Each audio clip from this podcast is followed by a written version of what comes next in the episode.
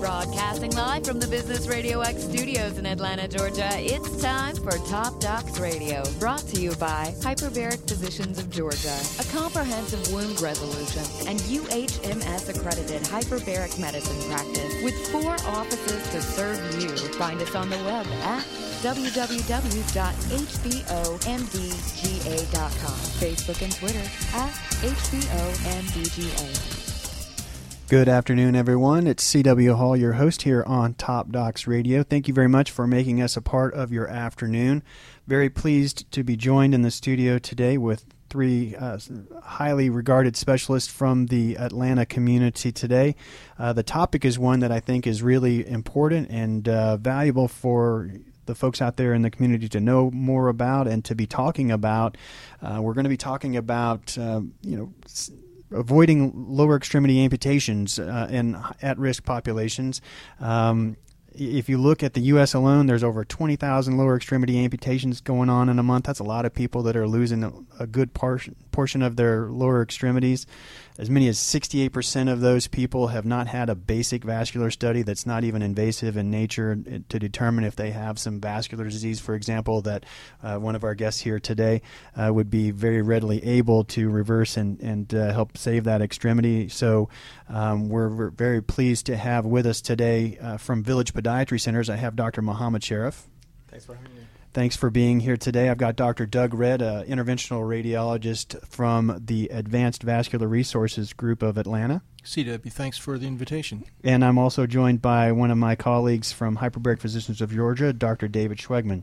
Glad to be here. Thanks for having me. So, what I'd like to do is we're you know we've got a panel of experts here that end up facing the patient who's got uh, an at-risk lower extremity or, or their leg or foot um, has a problem going on that may end up causing them to lose por- por- a portion of uh, their foot or or even uh, most of their legs. So we're going to try to get in and talk a little bit about what is the experience for this patient when they get into uh, what is a, you know a multi-specialty team as this as it in, in our experience typically is required to have the best outcomes where we have a variety of specialists each contributing expertise and treatment to a particular facet of that patient's care uh, for so many of those folks, it's rare that it's just one element uh, that's awry that needs to be fixed to uh, save their lower extremity. So I'll kind of start off with uh, our, our, podiatric expert, Dr. Sharif you know, take me through the the patient that typically comes to you. I mean, I'm sure a lot of them are diabetic in nature, but not always. Right. What what does the typical patient look like who comes to you, and you're starting to wonder, wow, based on what I'm seeing, whether it's a wound that's in place or my physical exam gives me some ideas that uh, this limb is one that we're going to have to be concerned about, be aggressive with to, to, to keep from having some amputation or to right. minimize so, one. You know, I, I really think as a podiatrist, we're probably the primary care providers of lower extremity. And so we see all kinds of patients from patients who are about to develop wounds or uh, patients who have other, of course, uh, or any other uh, lower extremity issues. But in terms of um, wound patients and patients who are at risk of developing um, uh, limb loss, um, most of them, of course, have diabetes. So, uh, with increasing prevalence of diabetes, we see more and more of these patients. Um, of course, not every diabetic will have um, a, a, loss of limb, but definitely they're at risk. And so when we see a patient who possibly has a wound, uh, our first job is to make sure that uh, uh, we are addressing what prevents the wound from healing. So a few things that prevents the wound from healing would be uh, abnormal pressure uh, on the foot. So most of these patients have an abnormality in their foot, so they have a biomechanical fault that puts them at risk of developing a pressure wound. So it's it's the mm. shape of the foot is actually starting to change. Correct. So like you know, I'm sure patient you know everybody has he- have heard of hammer toes or bunion deformities or right. someone with uh, very low arches or uh, anyway uh, some some kind of a deformity causes ab- abnormal pressure to develop, which puts the patient then at risk. Now, um, at the same time, the patient may also have uh, some kind of a, a blockage in their blood flow, which puts them at further risk of breaking down or developing infection. So our first, uh, uh, the first thing we usually do is to make sure we take the pressure off, what we, we what we call offloading, uh, with either a surgical shoe or a surgical boot of some sort, and make sure the wound is not infected. Uh, we provide a serial debridement, so most of these wounds need some kind of a surgical debridement if the wound is not clean enough. And obviously, we will evaluate to make sure they have blood flow. And um, and sometimes it's you know I think um, even if you can palpate a pulse in diabetic, it's not always doesn't mean that they have good blood flow, and that's something that I think very important for all physicians or anyone who's involved in wound care to know that um, everybody, anyone with a wound, should be getting a formal uh, uh, evaluation or in their arterial flow, basically. So when I present to you and, and you, you're taking a look at me, particularly if I've got a wound in place, I assume that m- most of the time when a patient is referred to you with the wound already in place, they're probably coming to you from like a primary care physician of some kind, or correct. or perhaps maybe a, a podiatrist that f- saw them that doesn't really focus very heavily in you know the, the Wound correction care, of wounds. Um, I I assume that that you're you're thinking right away, you know, because obviously diabetes is going to damage our vascular system. We know that. Um, so you're you're. It sounds like you're kind of thinking right away that I've got to. That's one of the first things I need to take a look at. I think the one thing that I think is very important, there needs to be a sense of urgency with Mm. all these patients. So you'll be amazed of how many patients you know we all see uh, that they've had this wound for months. yes. And Doesn't hurt really bad. correct, it doesn't Yeah. hurt because you know of course they can't feel anything, but it's just amazing that patients have had these wounds for a long time and there's no sense of urgency. And so um, because you know we do this quite often, you know anyone with a wound that comes in, they'll have to be urgently you know managed. So we would go right away to a vascular workup, pressure reduction, and wound care. And I think that one of the things that uh, a lot of folks out there may think about when we talk about a wound, uh, you know, I know in my mind I tend to think of some kind of big, you know, amazing, oh, that's terrible looking wound. But Right. for many of these patients, it comes from something simple like uh, I went out and, and I had a new pair of shoes on. I hadn't really worn them very long, and we went for a walk in the park. I came back, I had a blister, and it was just, you know, smaller than the tip of my pinky and now it's still here, still the same size, not even half an inch across, and yet it's just not going away. That is true, and It's not and not necessarily a big one. Correct, and you know the other th- issue is that patients are very, um, a lot of them are immune suppressed, so the body doesn't produce a, an inflammatory response. So it may look fine from the outside, but on the inside they may be brewing an infection. They, um, so that's why it's you cannot always go by the clinical findings. You have to really do other imaging modalities to be able to figure those things out. But and they can go south very quickly. So someone could have a wound for a few months, and within a week, sometimes they develop a severe infection where it would cause a limb loss. So when you when you evaluate the patient, you're trying to determine if they have a, a component that is related to their vascular status. Do they have blockages? Always. So you're looking at their pulses. You're feeling those with your hands. And now, are there other types of tests in your office that you're going to be doing, or are you sending that patient to another specialist to get some tests done that that uh, that you wouldn't do in your office? Sure. So um, in our, we do actually do some non-invasive vascular studies, which um, um, which give us gives us a good idea of, of what the blood flow is. But usually, um, if they do have any abnormality, we will send them to a vascular specialist to for further workup. And so that would be somebody like Dr. Red here. That's that's correct, and uh, really the the um, sort of the deceptive thing about uh, palpating peripheral pulses is that um, when we image, for example, using ultrasound to study the arteries of the legs, uh, a Doppler ultrasound exam is something that we commonly do. We're studying from the level of the thigh down to the ankle the large muscular arteries. Those are the arteries that uh, produce a pulse that you can actually palpate in the foot. That's well and good. Those are the large pipes that typically are oftentimes open.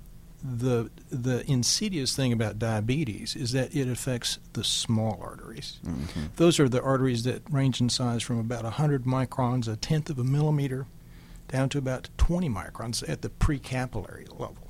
The arterioles are severely diseased, and it's a systemic process that does not affect just the feet. It can affect the arteries of the heart, uh, the arteries of the uh, the carotids going to the brain, the arteries of the kidneys, and such a, a systemic disease process. Even though you palpate a pulse at the foot, the dorsalis or the posterior tibial artery, you've got to look at the capillary perfusion. That's going to be more of a metric of how healthy or how diseased the small arteries are. And those are the ones that are nourishing the wound that's trying to heal. So you can kind of see that by when you kind of push on the tissue and it kind of turns white. Does it get pink again pretty quick? That typically kind of thing? we'll do uh, what we call a capillary refill test. Mhm. You know, we gently sort of pinch the toe or the forefoot, the midfoot, the hind foot, and gently blanch those tissues so they sort of turn white. And then we release that mild pressure and just watch that uh, pink color return. That should come back pretty fast. Ideally, uh, a normal capillary refill time is two seconds or less. A sort of a, a borderline in between capillary refill time is two to three seconds. Anything over three seconds, I start worrying about.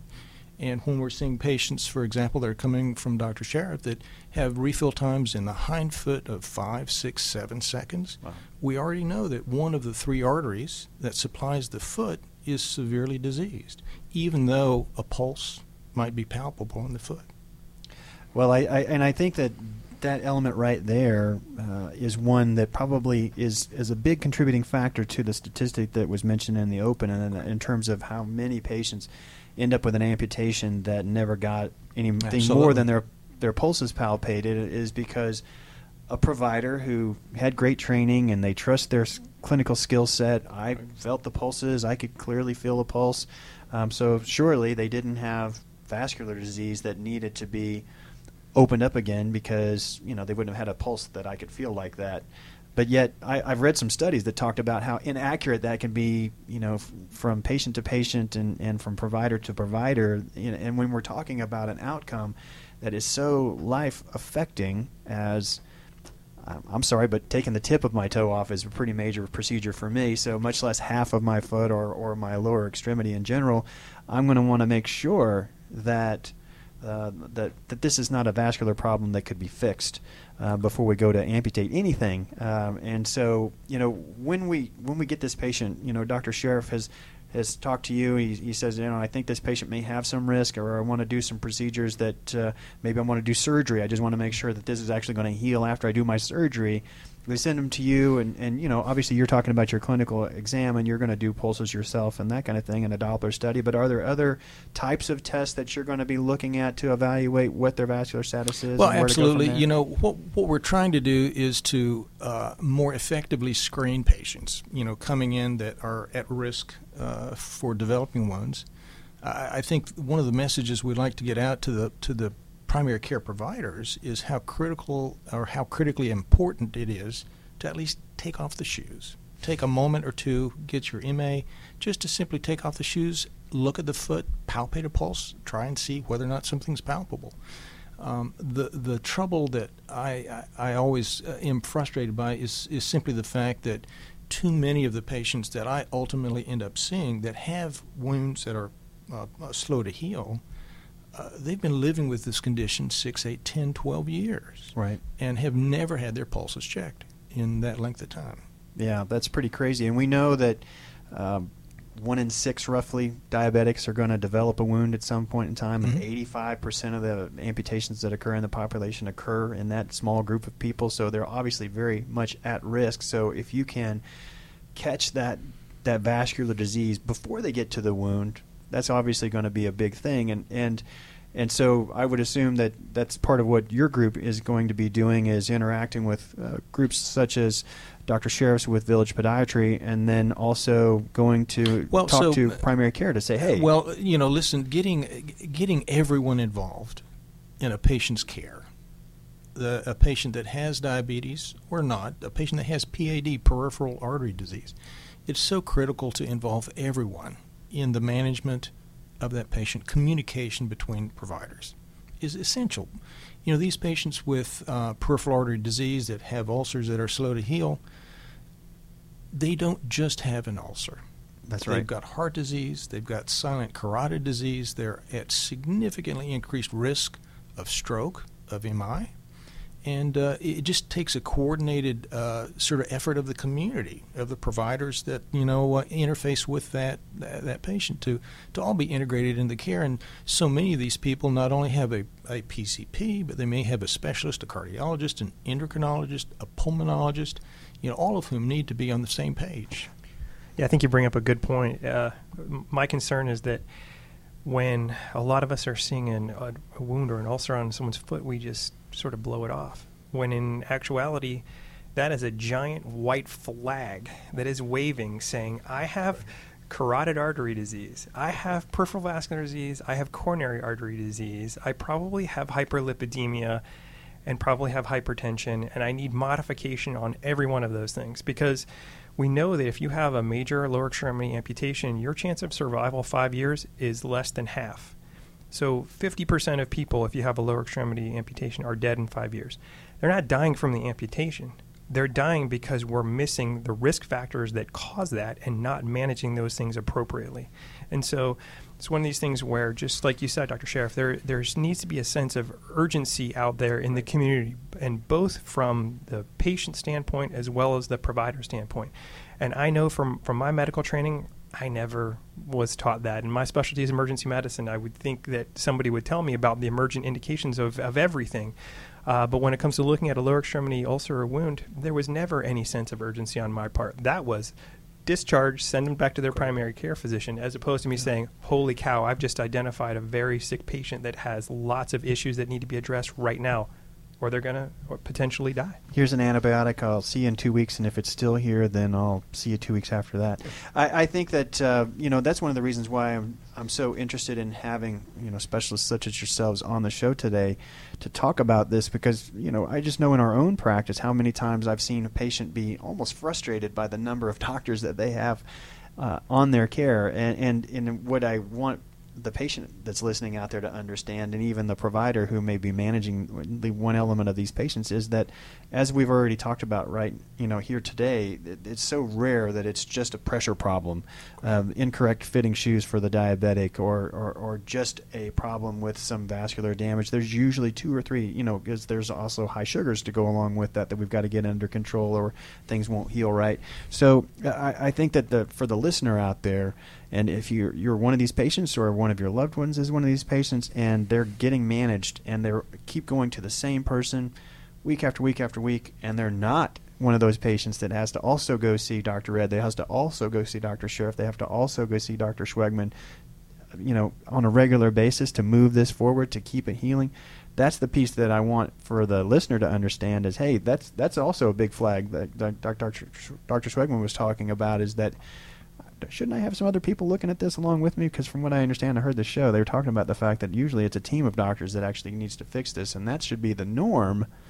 I believe in the approach to managing this patient is having each of these specialists take a look at it, because rare is the time that one of one of us can actually fix the other element. So we have to get them involved early. Early. The other other thing I'd like to stress too to the patient out there who's listening is that every one of them should feel enabled to press their primary care provider. Have you spoken with Dr. Sharif?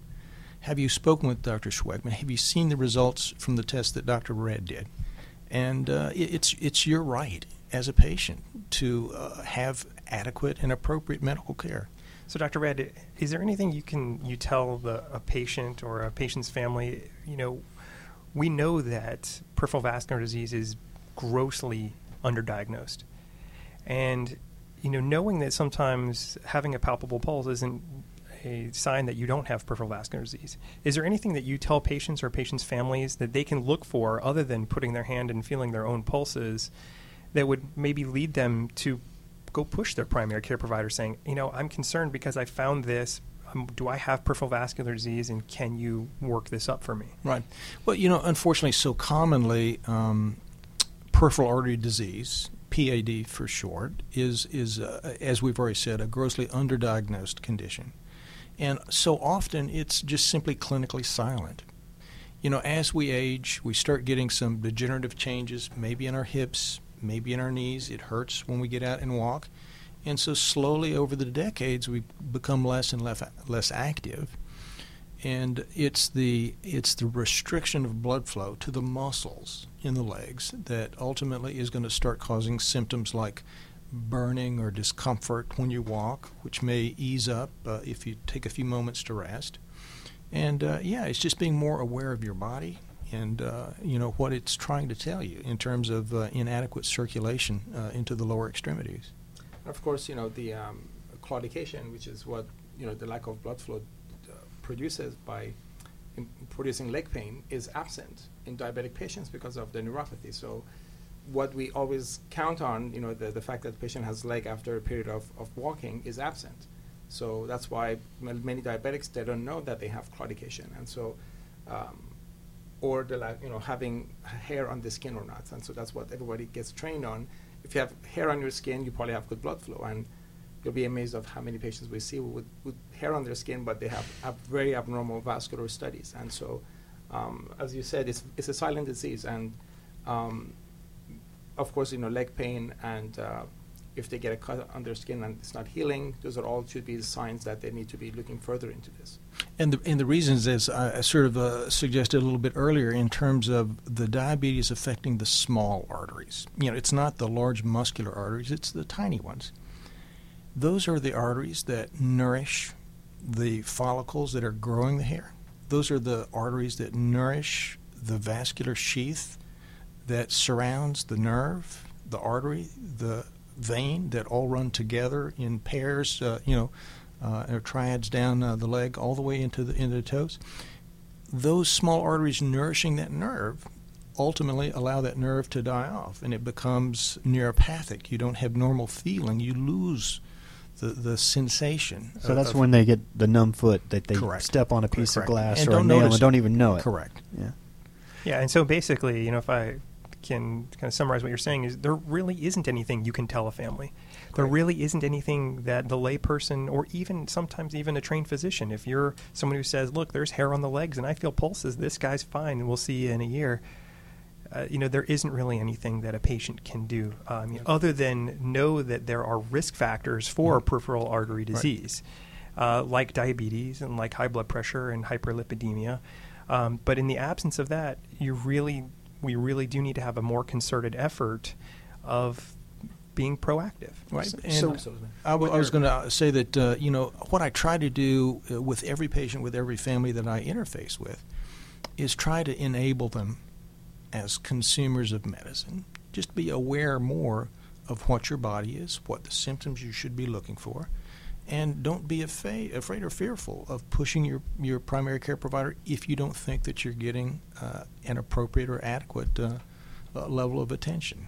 We're talking with Dr. Mohammed Sharif of Village Podiatry Centers, Doug Red of Advanced Vascular Resources of Atlanta, and uh, Dr. David Schwegman of Hyperbaric Physicians of Georgia. We've been talking about ways that folks can keep their legs um, and avoid amputations, whether it be minor ones or major ones. Obviously, that uh, as Dr. Schwegman alluded to earlier, can have serious impacts on how long I live after that event occurs. So, um, obviously, prevention being one of the big things that we can, uh, you know, put across to our patients and even to our providers, you know, for the patient looking at it. I mean, I guess we'd have to focus on are there signs that they've got pressure going on? Are they getting calluses on their foot?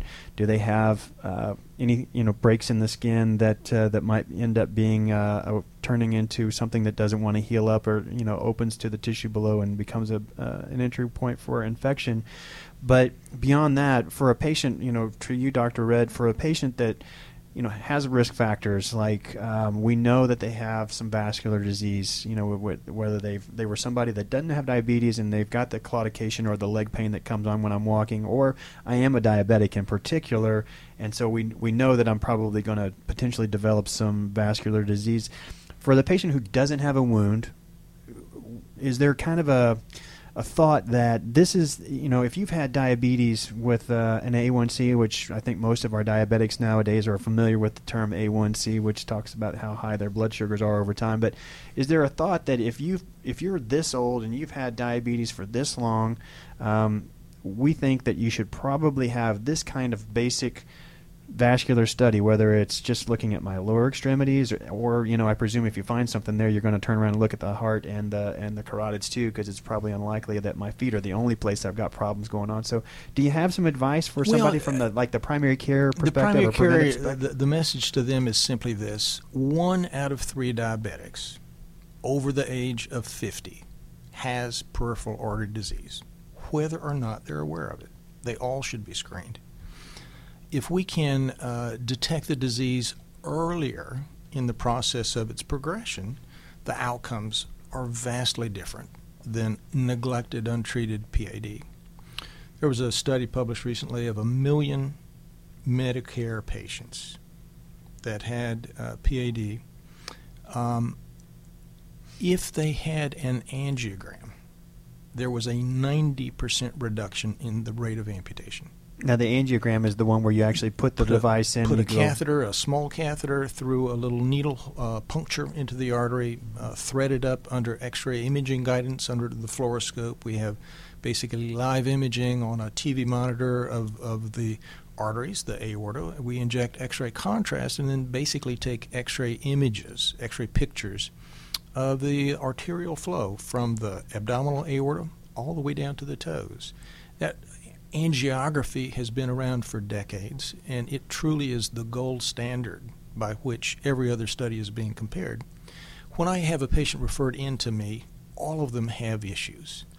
Perhaps they've had uh, studies done at their doctor's office. Maybe it was simply an ABI, an ankle brachial index, a simple test where you put a blood pressure cuff on the arm, measure the pressure, put a blood pressure cuff on the ankle, and measure the pressure, and divide the ankle pressure by the arm pressure. Greater than 1.0 is normal. 0.9 to point, uh, 0.1 to 0.9 basically is, is borderline, and below that we start getting concerned about, you know, the condition of their arteries. So that means that the pressure that you're getting at the lower extremity down around the ankle is lower than what you're seeing at the arm that's close to the heart. So it's not getting down there very well. Correct. Okay. Correct.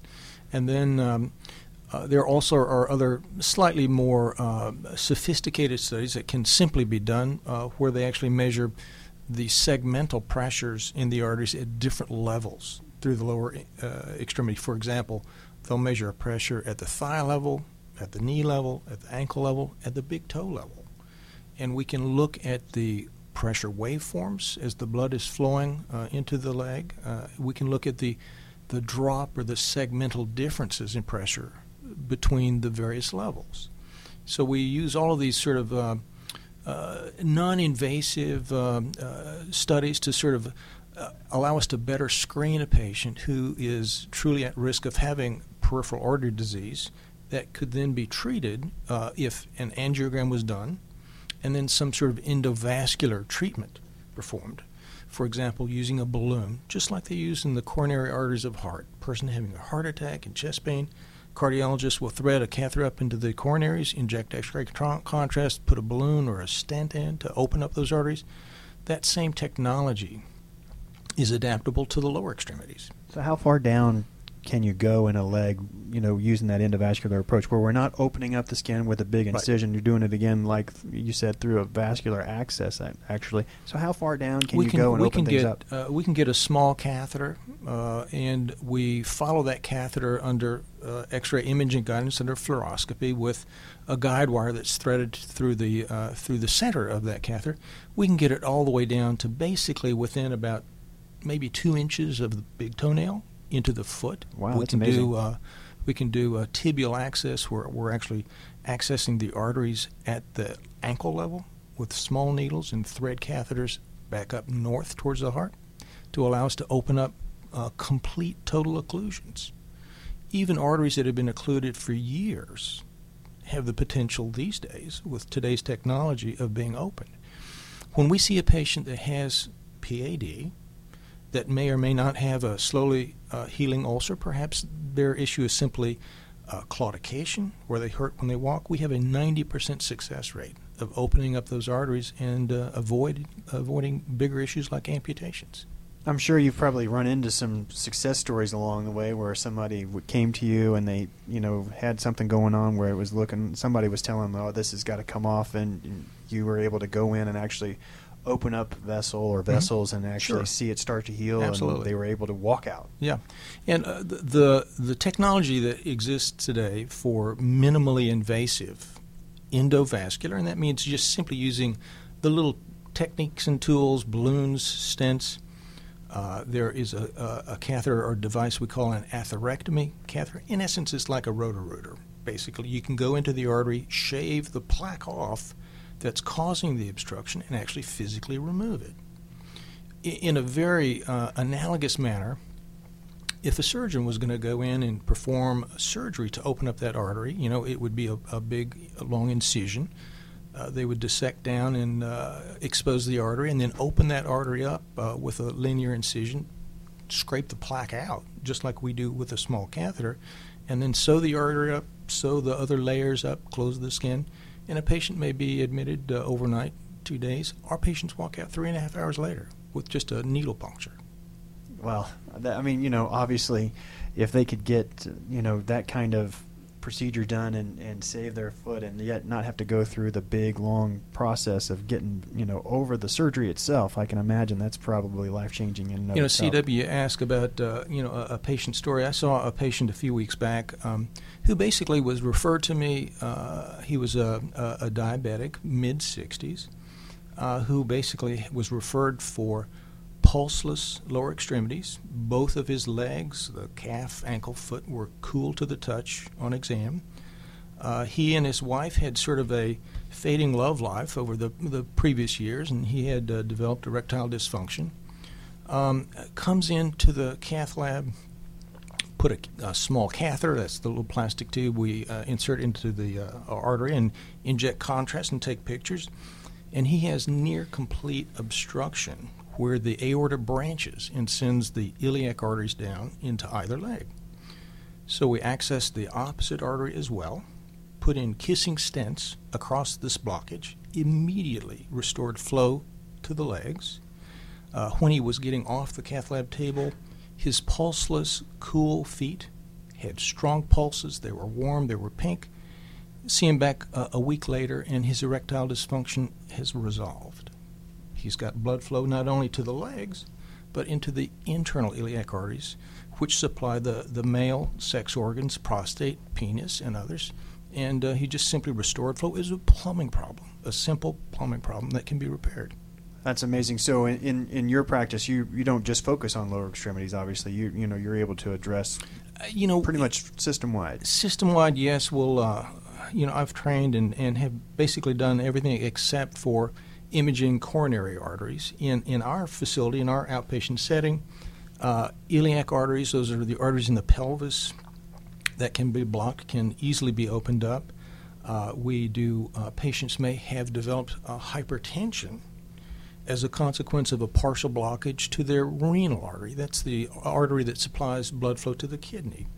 So, going in and uh, putting a small stent across that uh, partial blockage, just like the cardiologist does in the heart, can cure the hypertension from doing uh, a renal artery stent placement, in addition to the, the PAD work that uh, we enjoy so much. So, for you, with the patients that are coming to you, I mean, how often would you say that they're coming referred for, you know, something lower extremity? Are, are people pretty good about sending them? Uh, to you for getting evaluated just for like carotid disease, different things like that that they might well, need to take a look CW, at, or does it tend to flow Ba- basically, the uh, sort of the referral pattern that we have working with uh, many of the uh, uh PCPs around the city, with uh, many of the podiatrists, uh, much of the focus that we are seeing in our current practice is is PAD. Mm-hmm. But you know, every patient that comes in, every patient that is going to need a more invasive imaging study, like the arteriogram that we spoke about, they're going to need to have had a complete medical workup we have to receive all of the medical records uh, from their PCP, current labs. Uh, if they have a cardiologist involved, uh, a kidney doctor, a nephrologist involved, perhaps they have an endocrinologist involved taking care of their diabetes, we have to get records from all of those people and share information back and forth. Uh, I can't tell you uh, a, a number of times we have made the initial diagnosis of lymphoma of uh, some sort of a, a, leukemia, some other blood disorder that is going to need additional workup. Patients walk in unknown having renal failure and don't even know about it. So, you know, again, we just have to sort of coordinate their care with all of the specialists that they need to be involved with. You had talked about, you know, the angiography being so accurate with regards to determining if someone has that kind of uh, you know vascular disease that would require a procedure. But you know, at what point do you need that versus you know some of the less invasive kind of things that you know the ultrasound versus ABI? Just from a patient's perspective, well, I, maybe I should start thinking about this if there is a point where yeah. well, it's it's all about it's all about uh, uh, uh, the matter of screening, if you would, and more or less triage you know, we need to start by uh, being attentive to patients' uh, lower extremities. Take the shoes off, take the socks off, and just you know see if the feet are okay at the at the PCP's office. not necessarily by the doctor, a, a medical assistant or some perhaps can do that. So at least we're getting feet looked at. Uh, probably the next step would be doing an ABI. That's the ankle brachial index we spoke about a little bit ago. The ones that have abnormal ABIs, maybe they then go on and get a slightly more sophisticated non invasive imaging study like the segmental uh, volume recording, the uh, PVRs that we, we chatted about a little bit earlier. And then those may go on to come in to see me for a vascular consultation. It's all about just the physical exam looking at the patient, seeing what they got, what pulses can you palpate, what are their issues, uh, and then from there on to a Doppler study. The ones that are abnormal that certainly have uh, uh, hemodynamically significant, that's blockages that matter uh, in the arteries, then may go on to arteriography and almost often, uh, all, nearly all of the time, when we're going on to angiography for a patient in that same setting, we're going to be doing an intervention an endovascular treatment to open up the arteries, patients will walk out with immediate relief of symptoms when we can open up those arteries. So I imagine good advice for the patient who's getting some work done. Maybe they're not fortunate enough to be in your care, and, and they're getting a workup for you know to determine if they have some lower extremity blockage. But I would presume that common sense would have it that if I get some blockages found in my legs or my feet, that we also need to go ahead and start evaluating if we've not already done so for my heart and my carotid arteries, for example, make sure I'm not going to fall over like Dr. Schwegman said, not from an infection, but from a heart attack or and, a stroke. And that's CW. That's why it's so critical to to have a collaborative pro- approach uh, to working up these patients. You know, if I'm identifying a patient that has significant blockages in the arteries of the legs, the PCP is going to know about it because I'm going to send uh, you know the report to them but they're going to be responsible then for then the coordination of do they need a cardiac stress test do they need this that or the other thing do they need a screening carotid ultrasound done uh, but again all of the care providers taking care of that patient you know we all need to be singing off the same sheet of choir music mm-hmm. we need to mm-hmm. know how to how we're all taking care and uh, trying to manifest the best outcome you know for that individual patient so when, when Dr. Sharif, when you're working with this patient, they come to you with uh, you know an at-risk limb, whether it's with a wound or whether it's uh, for a problem they've been having, maybe a primary care physician sent you somebody that's having some neuropathy, and they, they were a good forward-thinking primary care physician who felt like a this diabetic, this at-risk diabetic, probably should have a foot specialist managing their foot at least just to take a look at it. I would hope sure. that, that there are some of those out there that are saying, "Hey, you're a diabetic. You've been diabetic for years and years." Um, you've got some calluses on your feet. I'm going to send you over to Dr. Sharif. You don't have any problems right now, but he's the one that you need to go to for your calluses, not the nail salon, um, and let him manage it. And I'm sure that in some of those patients, that's probably when you start looking at it, go, hmm, we got some problems here, and that's when you start to interact with them. So just having some good preventive care, sure, with you is is going to be a good idea. So yeah, so we, we, we, do get a lot of those patients as well. So uh, which are most in most primary care physicians, they you know they do try to send their diabetic patients for a yearly checkup with us. And once we are evaluating them, if they're at a higher risk, then we see them more frequently. So patients who are, for instance, neuropathic and they have lost the sensation in their feet, um, we see them usually every three months. Uh, indefinitely because um, they have pre-ulcerative lesions like calluses they, uh, and uh, as I said we do need to reduce the pressure and just by mechanically removing the calluses, we sometimes reduce the pressure by 30%. Uh, so that's, that's a very important part. And again, a lot of our patients are elderly; they can't really take, take good care of their, their feet. So uh, we do provide some uh, preventative uh, care f- for these patients. Uh, in addition, a lot of these patients, as we talked about, they have other medical issues, other comorbidities, and so they have, for instance, a lot of swelling in their legs. So even though they may not have a deformity in their foot, but they have a lot of swelling, and that prevents them from uh, getting into a shoe. Um, and uh, I just recently, you know, we just had a patient uh, who was admitted to the hospital, a younger, younger diabetic patient uh, who unfortunately didn't have insurance, and she's very swollen, and she worked through her job with the shoe that she had, and she developed uh, an infection on her toe. And so, unfortunately, by the time we she was admitted to the hospital, we had to remove the toe because within a week it was yeah. so infected. So, uh, just swelling by itself could be a huge problem for this patient. So as part of our um, management for these patients, we um, obviously we can provide or the diabetic or orthopedic shoes, and so we measure them for uh, diabetic shoes to, and usually these shoes are deeper and wider than regular shoes, and so they can accommodate swelling and deformities, for instance. Um, and basically, we see them every three months, and you know, and a lot of times with these patients, if we don't see them, we can't help them, Yes. and um, and that's what we keep telling the patients. You know, some patients just come when they have an issue with their foot, but sometimes it may be too late.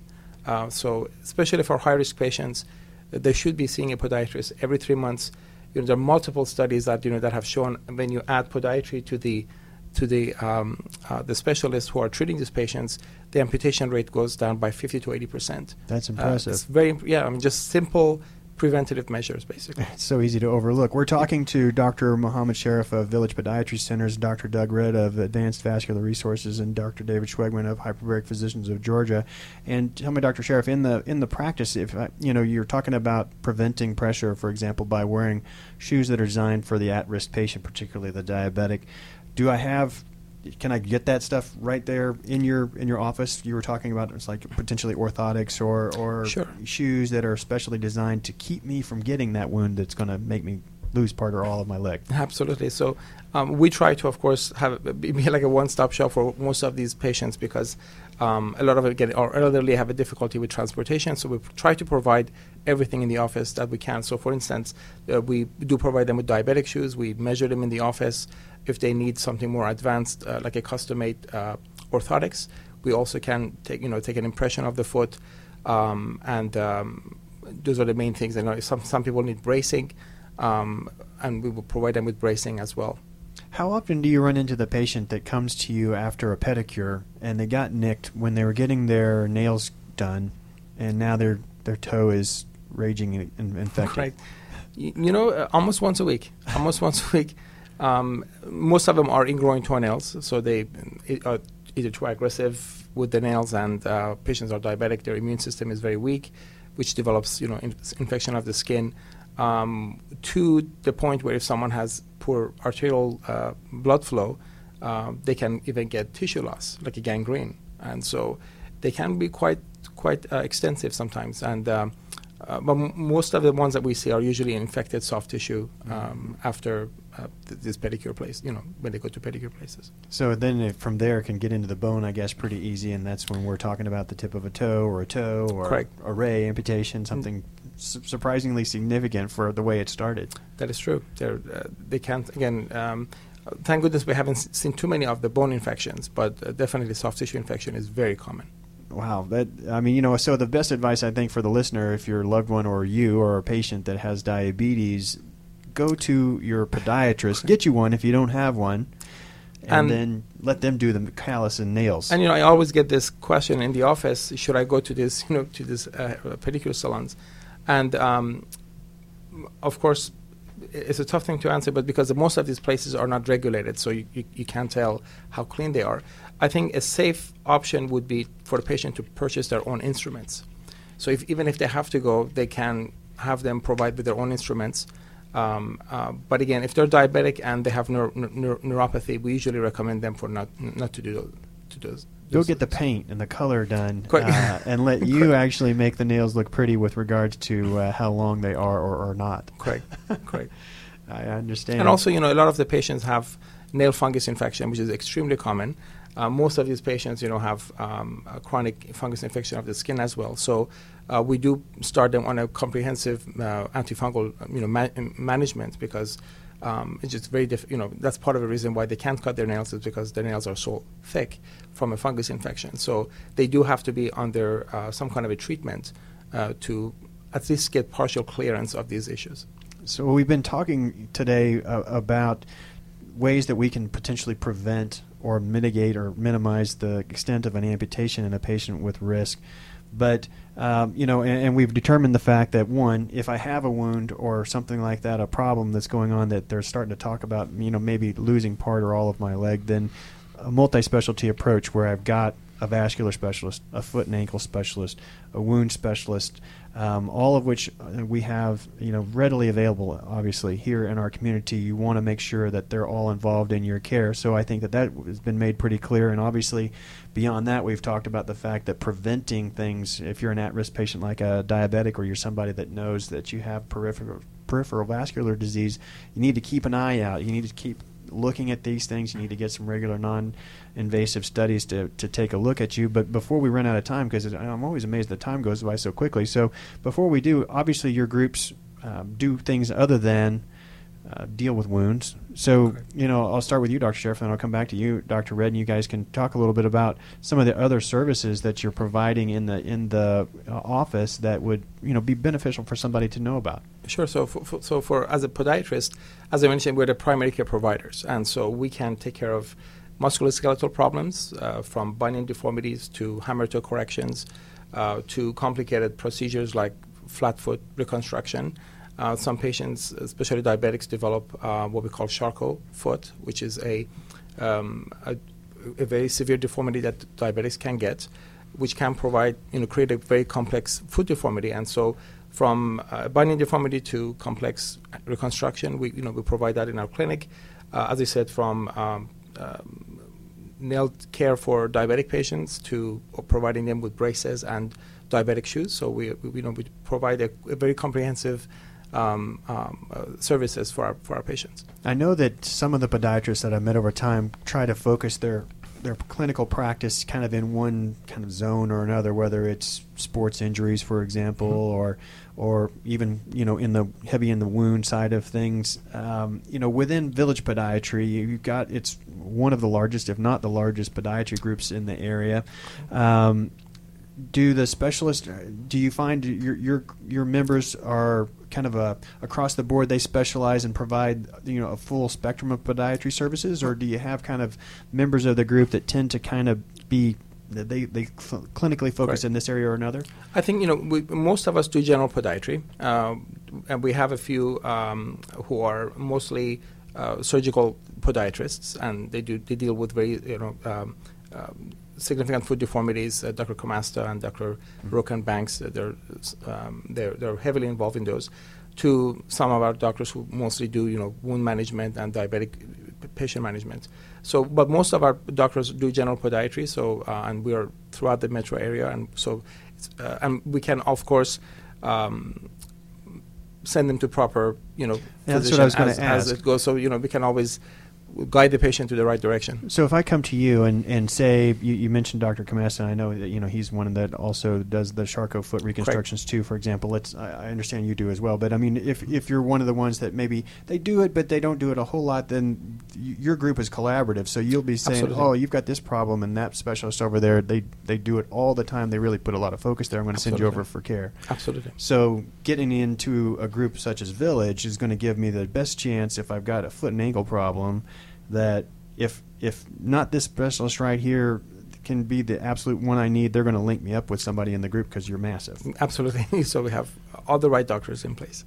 So, uh, what about you, Dr. Red? Uh, we, we've obviously established the fact that you can go in minimally invasive, uh, procedure wise, and, and recon- reconstitute the flow to a lower extremity. And you've talked about the fact I mentioned, you know, as I was kind of looking into AVR, um, that that you do some things that uh, correct erectile dysfunction. You talked mm-hmm. about that kind of being an incidental benefit on one of your patients, for example. But uh, tell me about some of the other services that uh, that you're going to provide, you well, know, sure. as a as a specialist. Sure, CW. You know, and as you've stated, uh, I would say that the majority, probably 60, 70 percent of the, our practice currently is uh, management screening of PAD we've established that. Uh, we also do uh, work with uh, patients that have uh, venous reflux issues, varicose veins, perhaps. Maybe they have lower extremity edema and need to be evaluated to see whether or not the valves, there are multiple valves within the veins of the leg, and there are both deep veins uh, in the legs of the calf and the thigh, and the more superficial and either of those can have issues with leaky valves. So I'm sure some dermatologists like to work with you to help with the, the kind of the fixing of the underlying problem there. And it, it's such a spectrum of disease that uh, you know can be uh, treated. Uh, perhaps maybe it's the saphenous vein that's problematic, and it can be closed up with a closure type of procedure using either RF energy. We use laser energy to do that. Uh, but then there are varicose veins, there are reticular veins, there just simply are a cosmetic issue. Perhaps they're better treat, treated by photoablation, and some of the dermatologists around the city are, are certain experts at that. We uh, do less. Uh, we don't really have a focus on a cosmetic vein practice, but it's more just a physiological Right. If it's a uh, problem, issue you can that's go in and resulting in keep uh, it from coming back. Uh, another new uh, uh, procedure and technique that we're now doing is uh, the treatment of migraine headache. Chronic migraine headache is a huge problem uh, throughout the city and the nation. Uh, it's a very disabling, uh, debilitating condition where you can have patients that have uh, chronic migraine headaches that may occur every few days, that may last a day and a half or more. Anywhere there's a, a new technique whereby, under fluoroscopic guidance, we actually uh, thread a small catheter up the nose and direct it into a small area where there is a, uh ganglion at the base of the brain that is uh, that is responsible for much of the migraine vascular. The the nerves from uh, this ganglion penetrate the skull base. They innervate the small arteries, the small veins of the lining of the brain, the meninges. And there's an abnormal feedback where their ganglion just sort of has their thermostat set wrong. They're too sensitive to whatever trigger may start the migraine. Anyway, under uh, x ray guidance, we got a small catheter into the uh, little uh, fossa where this ganglion lives and basically inject uh, some concentrated lidocaine, a local anesthetic, uh, into each side of the nose, left and right. Uh, patient then lays uh, uh, supine for the procedure for 10 minutes after we're done. Patients can walk out headache free. How long does that procedure, you know, uh, how long does it help their typically, problem? Uh, CW, typically um, uh, patients with really difficult migraine headaches, um, usually it's going to be after the second or perhaps after the third injection. Uh, they, it's a return visit for another injection. how frequently do I need to come for my repeat procedures? Well, uh, typically what we'll do is see a patient walking in. Maybe they have a migraine at that time, or maybe they're migraine free. But we'll start with the uh, the first injection. Uh, routinely, I'll schedule that patient to come back at either one month or at their next migraine, whichever's earlier, and then we'll do a repeat injection. Eighty percent of the patients that we've treated are substantially better. That's either migraine free or they have a significantly reduced frequency and duration of migraine headache, and or they are requiring less uh, medication to we'll certainly it. be sharing that on our social feeds as well because I, I know for, I, I'm not you know a broad medical expert Right. knowing everything, but I hadn't Listen, heard of that. So it's CW, pretty listen, amazing is, information. I'm uh, glad to uh, share. This is a it, it, technically it takes me three or four minutes to do the procedure. They're going to lay flat on their back for another ten Sure, minutes and walk changing. out. Yeah. It, it is. Uh, I, I- have seen a, a, a, lady here in town who's uh, uh, works as a uh, estate planner, tax attorney, uh, and she was essentially disabled, unable to work after her third injection. She's back at work full time. She has.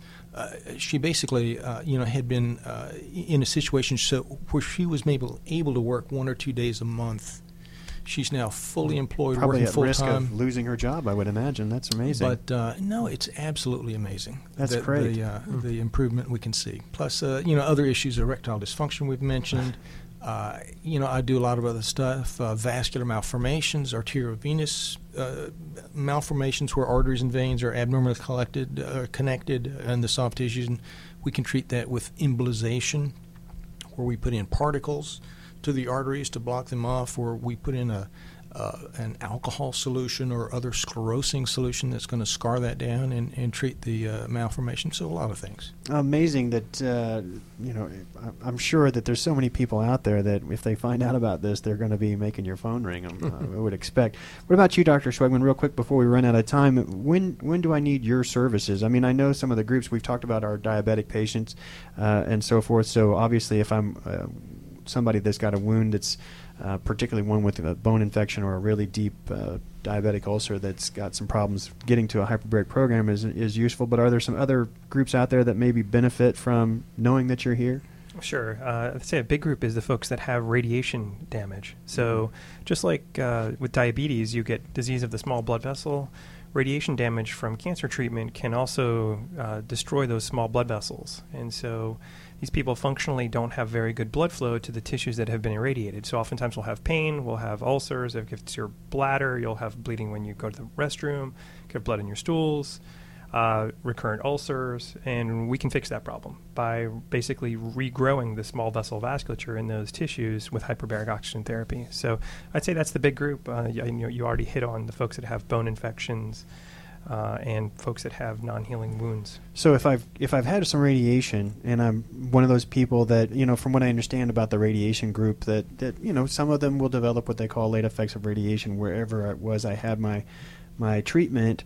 Um, I would assume that maybe if if my problem if they're they're going to do some things to make my symptoms feel better, maybe hurt less, treat the bleeding. You know, obviously uh, if I'm bleeding, but uh, if my symptoms last? Is there kind of a thought of, you know, if it's going on for a period of weeks or something? And when when should I maybe think? Oh, I wonder if I shouldn't, you know, look into hyperbaric medicine since it's at almost every hospital around the community. Well, sure. I, I think you know, obviously, a conservative approach of treating symptoms is fine. Uh, I would give it a finite amount of time until you, if you're not feeling better, and uh, everyone has a different threshold for that.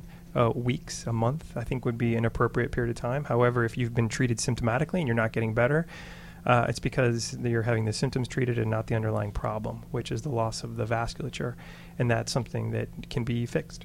And I've I've certainly seen some of those patients come through the practice periodically, and they're they're amazed by the, the you know the fact that they get their life back. They couldn't get away from a bathroom, for example. So life changing there. Um, and I'll go back around the room before we run out of time because I know everybody's got some online presence here, both social media and and internet websites. So I want to make sure that the listeners, whether they're a clinician who's listening today or a patient or a loved one of one, um, take us around the room here, starting with you, Dr. Schwegman. We'll work our way back. What are what what kind of social media and uh, internet space do you have? So our uh, web address is www.hbomdga. So HBO for hyperbaric oxygen, MD for physician, GA is in Georgia.com. And I'll let you tell them about our the our Twitter. The Twitter is the same. It's Twitter and Facebook are both uh, HBOMDGA. So if you look up Twitter at HBOMDGA or Facebook, you'll find us there. Um, and then what about you, Dr. Red? Are you, you've got a website, obviously. Yes, we do. Our, our, our web address is www.avrvascular.com avrvascular.com. That's avrvascular.com. Okay. And how about uh, Twitter, so, uh, social media, Facebook? Are you on I'm, LinkedIn? I'm going to block on that. Are you on LinkedIn also? Uh, yes, we are. What I'll do is I'll make sure because I, I link up with. I'm sure we can get some links from you to us. I link I link up with all of our guests. Um, you know when we have somebody on the show, so I'll make sure that I'm tied into sure. your your social media. Awesome. Don't mean to you know put you on the spot there with that like that because uh, I have to say that the first time I was a guest on the show, I uh, I, I, I vapor locked on our, our website that I actually you know helped name. So you know it's going to happen. So we'll make sure that we're linked in with you on uh, Facebook and Twitter and uh, and LinkedIn as well. I believe. So if you're a Top Docs listener, and I know many people are you'll be able to link in with uh, the advanced uh, vascular resources. What about you, Dr. Sarah? Our main website, of course, is villagepodiatrycenters.com. And that has links to our Facebook and Twitter pages and everything. So I can get to you on the Twitter feeds and that kind of stuff if I go to the Village Podiatry Centers.com. Okay, very good. And of course, the Top Docs radio listener is probably listening to us on topdocs.businessradiox.com today. Um, we're on Twitter at TopDocs on BRX and Facebook Top Docs on BRX. Of course, uh, we mentioned the HBO MDGA website. Uh, make sure that you share this information with somebody that you care about. I assure you, there's somebody that you know that's either diabetic, has a has a problem with migraine headaches, uh, somebody that has uh, some issues going on with their feet and could use a good foot and ankle specialist. So please make sure you share this out there on social media and uh, follow us on Twitter, and we'll make sure we get you all the links to all the appropriate websites that you need access to. Thanks so much for making us a part of your day today. We'll be right back here same time next week on Tuesday afternoon. We'll see you then.